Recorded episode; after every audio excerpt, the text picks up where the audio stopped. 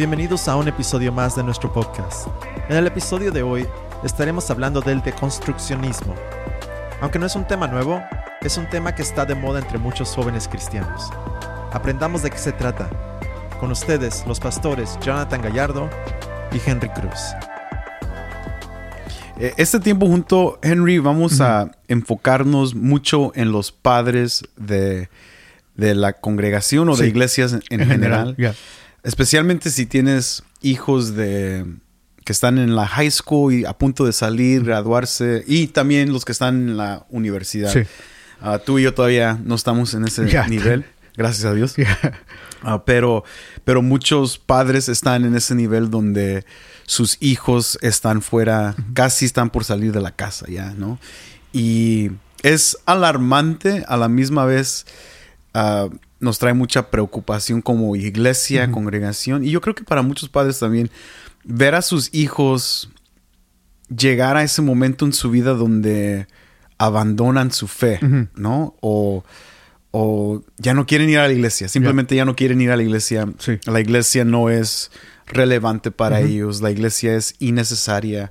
Ah, la Biblia no es algo que les apelan a ellos, que la quieren leer, que toda su vida tal vez han vivido sin un deseo genuino de, de buscar a Dios, de leer su Biblia. Entonces ya cuando llegan a esa edad de 18 años, 19 y, y qué pasa a esa edad, ya los hijos saben todo, Sí. ¿verdad? Los jóvenes saben todo de la vida, no necesitan ayuda, no necesitan apoyo y, y dejan ¿no? el, el mundo cristiano por cosas tal vez que sucedieron en la iglesia que durante estos tiempos vamos a estar hablando un poco Sí. de eso abuso o ah, un- al- alguien hizo algo, ah, cosas que vieron que fueron incorrectas, que Sí. nadie res- eh, trajo una resolución, preguntas que tal vez tengan que ni los pastores pudieron contestar y, ah, y especialmente en estos días donde mucho eh, esta filosofía moderna, postmoderna,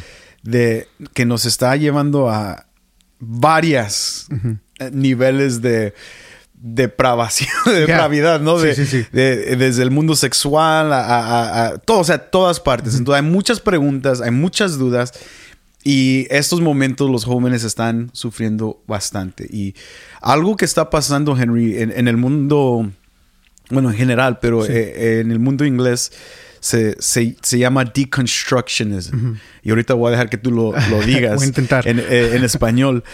Y, y lo que estamos viendo eh, en este movimiento, que ya tiene muchos años, de hecho, siempre ha existido Sí.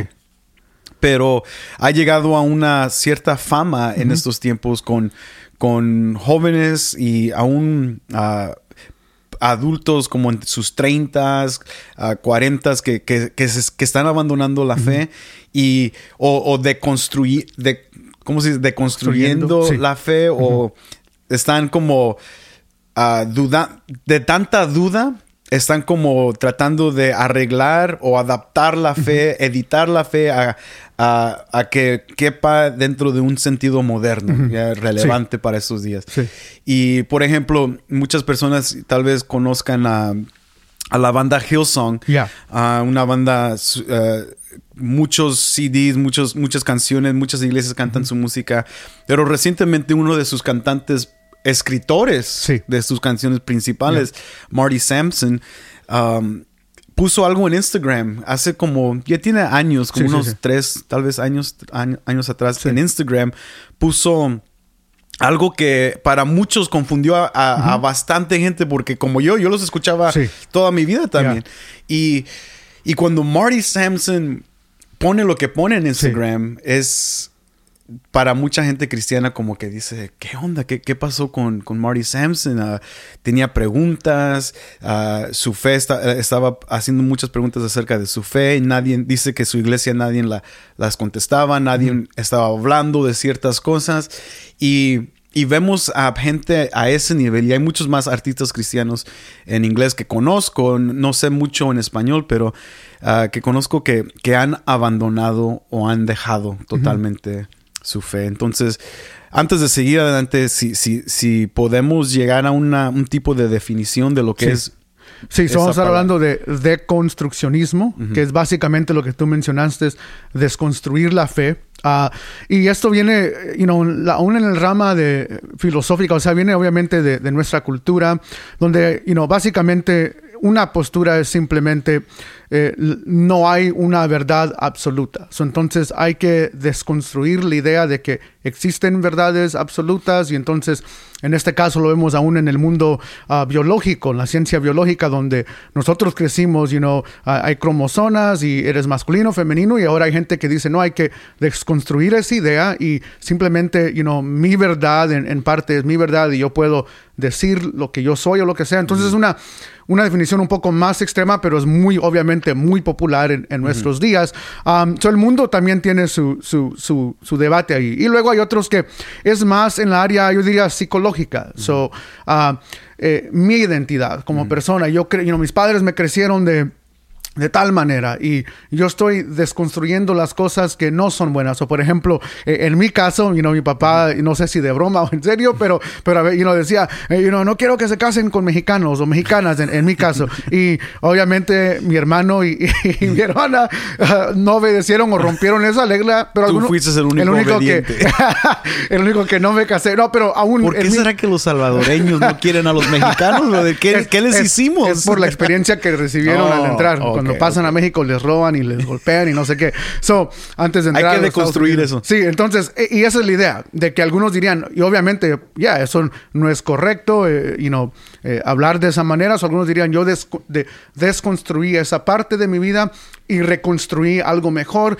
que me hace una mejor persona y todo lo demás. eso es, you know, vamos a decir, las dos ramas en el mundo secular en el mundo cristiano, you know, eh, suele suceder lo mismo. en el caso de Marty Sampson, él está diciendo hay necesidad de desconstruir eh, ciertas verdades de la fe cristiana. Por ejemplo, hay personas que dicen, ya el infierno presenta un Dios cruel. Eh, la expiación de Cristo, el hecho de que Cristo tiene que morir eh, en la cruz para, para apacentar la ira de Dios, presenta a un Dios cruel. So, tenemos que desconstruir nuestra fe en este aspecto y luego reconstruir y presentar a un Dios que, eh, en el caso del universalismo, ama a todos y, y, no hay infierno y tarde que temprano todos van a ser salvos y muchos dirían, oye, eso es mejor que lo que yo argumentaría el Dios, del, you know, lo que la Biblia presenta. Entonces, algunos que dicen que dejar eso. Y otros es más, que creo que nos vamos a enfocar nosotros también un poco hoy, es en experiencias dentro del Evangelio o el mundo cristiano, que aquí ya entra ya abusos, religiosidad, el cine es del diablo, you know, ver la televisión es la caja de, Satanás o lo que sea. Um, y entonces hay, hay jóvenes y, nosotros experimentamos esto de que dijimos, you know, aquí hay mucho legalismo y tenemos que dejar o huir de esas costumbres, pero a la misma vez yo diría, eso no es en sí uh, desconstruir la fe y luego reconstruir, sino que eh, lo que yo veo es que al meternos en la fe, nos ayuda a exponer que eso en sí es religiosidad o es reglas humanas y entonces la fe no me ayuda, a, me está ayudando a, construir mi vida en lo que es verdadero y no algo que simplemente ha sido puesto por, por el hombre en este caso. Ah, cosas externas, factores externos. Pero eso es básicamente donde entra en nuestro mundo porque hay muchos jóvenes que hoy en día dicen, yo tengo que reevaluar aún ciertas doctrinas en la fe. Y eso es el error ahí, el problema. o sea, tú, tú funcionaste como pastor de jóvenes por muchos años y fuiste también parte del liderazgo de jóvenes por muchos años. Y, y, es evidente el, el combate religioso o el combate, el, debate también de religiosidad, porque las preguntas que los jóvenes casi siempre hacían estaban en base de tatuajes, música, ah, dating, salir, noviazgo. Son cosas que oh, eh, hasta cierto nivel, o sea, no es que no importen, pero casos como padres, como que yo, recuerdo a mi mamá, o sea, tú conociste a mi mamá, mi mamá súper pentecostal, su formación fue bien pentecostal. Y, eso cargó mucha influencia en mi vida. Y siempre cuento la, misma historia, ¿no? De que mis tortugas ninjas las tuve que tirar porque alguien le dijo a mi mamá que eso era el del diablo. Que, Leonardo era un demonio. Demonio y todo eso. Entonces, pues eso me afectó, pero ah, ok. Y, y, o sea, yo crecí pensando que el cine era la casa del diablo, porque mi mamá me decía, porque le, le- le enseñaron que en el cine, como eh, especialmente en los noventas cuando sale la película de El, El Exorcista, dice, esos demonios se quedan en, Sí. en la sala del cine y si tú vas, aunque estás viendo una caricatura o algo, ahí los demonios se, te quedaron. Entonces sí. yo crecí con ese tema, oh my God, si yo voy, me, voy a endemoniar, Sí, ¿no? Scooby-Doo es malo. También, ya, todos, todos esos. Entonces, eh, hasta entonces, esos debates o presión que, que reciben los jóvenes creciendo en un mundo tan Sí, legalista, rígido. rígido, ah, llega el momento donde sí quieren explotar y, y salir y, y- y como que dejar ese, ese tipo de ambiente porque hasta cierto nivel no, no, en- eh, no encaja ni aún con lo que la palabra de. Dios supuestamente enseña. Y, lo peor de esto, y, y tú lo sabes, ah, que en muchos casos cuando los padres son súper religiosos, legalistas, en muchos casos, no en todos, pero en muchos casos, sus vidas espirituales, personales, nunca lo reflejan. Entonces es, es más una apariencia que lo que ven en la casa. Entonces Sí. los hijos dicen, si, si esto es cristianismo. ¿para qué Estar ser parte de Sí, esto, sí, no? sí. Ah, entonces padres tienen que tener mucho cuidado en ese aspecto y, y aprender a escuchar y defender la fe. Ah, porque sus hijos van a tener preguntas del sexualismo, Yep. ¿no? ¿Y qué les vas a responder cuando te hablan del sexualismo? ¿Qué les vas a responder cuando te, te explican? Yo siempre lo digo en la iglesia que, que hay un mover de critical race theory. Y tal vez los padres ni, ni saben qué es eso, pero es algo que se les está Sí. enseñando todos los días Exacto. a sus hijos, Yeah. en todas partes. De hecho, ahorita hay un, en Netflix, hay un documental de un famoso ah, fu- futbolero, se dice, pero American Football, de, Ah, de- sí, del ok. de- Fútbol de- americano, Fútbol sí. americano. Sí. Y de Colin Kaepernick. Ya. Ah, y él fue un quarterback de los 49ers y, y después de pasar you know, en el ambiente de la justicia social, todo ese documental yo lo empecé a ver y dije, wow, la religión que están enseñando en Sí. este documental es impresionante. Sí. Pero, pues muchos de los chavos ven eso y, y te van, y van a hacer preguntas. Sí. Entonces es, es la responsabilidad de los padres y regresar a ese entendimiento del sacerdocio en la casa, del papá, de la mamá y, y, y- y cómo defender la fe con la Biblia sin proveer simplemente legalismo a sus hijos. Eso es lo que necesitamos Sí. a, a- a equipar a las familias estos sí. días. Sí, y, y- y- parte es, you know, aún ya esto yo, lo, yo lo, lo analizo en mi vida teniendo niños pequeños, pero hay mucho que aprender aquí, ah, aún del, del- del tipo de predicación de Pablo, que siempre daba indicativos antes de imperativos, o para definirlo, indicativos, explicación antes de imperativos, mandamientos o qué hacer. Y el problema de nosotros es que nosotros crecimos con Tienes no que saber". hagas, ajá, no vayas allá, y no a esto, y no allá, y, y no veas, pero nunca recibimos el corazón detrás de Dios, explicación de por qué es malo o a un mínimo un intento. Y luego ya uno empieza a crecer ahorita, obviamente por las redes sociales y, y todo lo que eh, el mundo es más expuesto en una manera positiva, pero también negativa. El joven pasa más tiempo en el celular, puede investigar cosas, buscar cosas rápidamente, you know, donde tú y yo tal vez teníamos que ir a una librería, ya los jóvenes ni saben qué es una tarjeta de, de, you know, no library card, una tarjeta del, para ir a la librería. O sea, eh, nosotros, para nosotros era mucho más difícil aún conseguir información. El joven lo tiene todo acceso a, a su teléfono inmediatamente o en su computadora. Ah, y debido a esto, de nuevo, el problema de, de muchos padres es que no hay explicación de nada. Jóvenes tienen preguntas y no hay explicación. Y nosotros, ya, en parte yo crecí en una iglesia donde aún las mujeres tienen que usar velos, pero no explicación de por qué, Ah, o mínimo, no algo así concreto en ese aspecto. Ah, conocí amigos que iban a congregaciones donde las faldas, todas las mujeres tienen que you know, usar faldas y todo.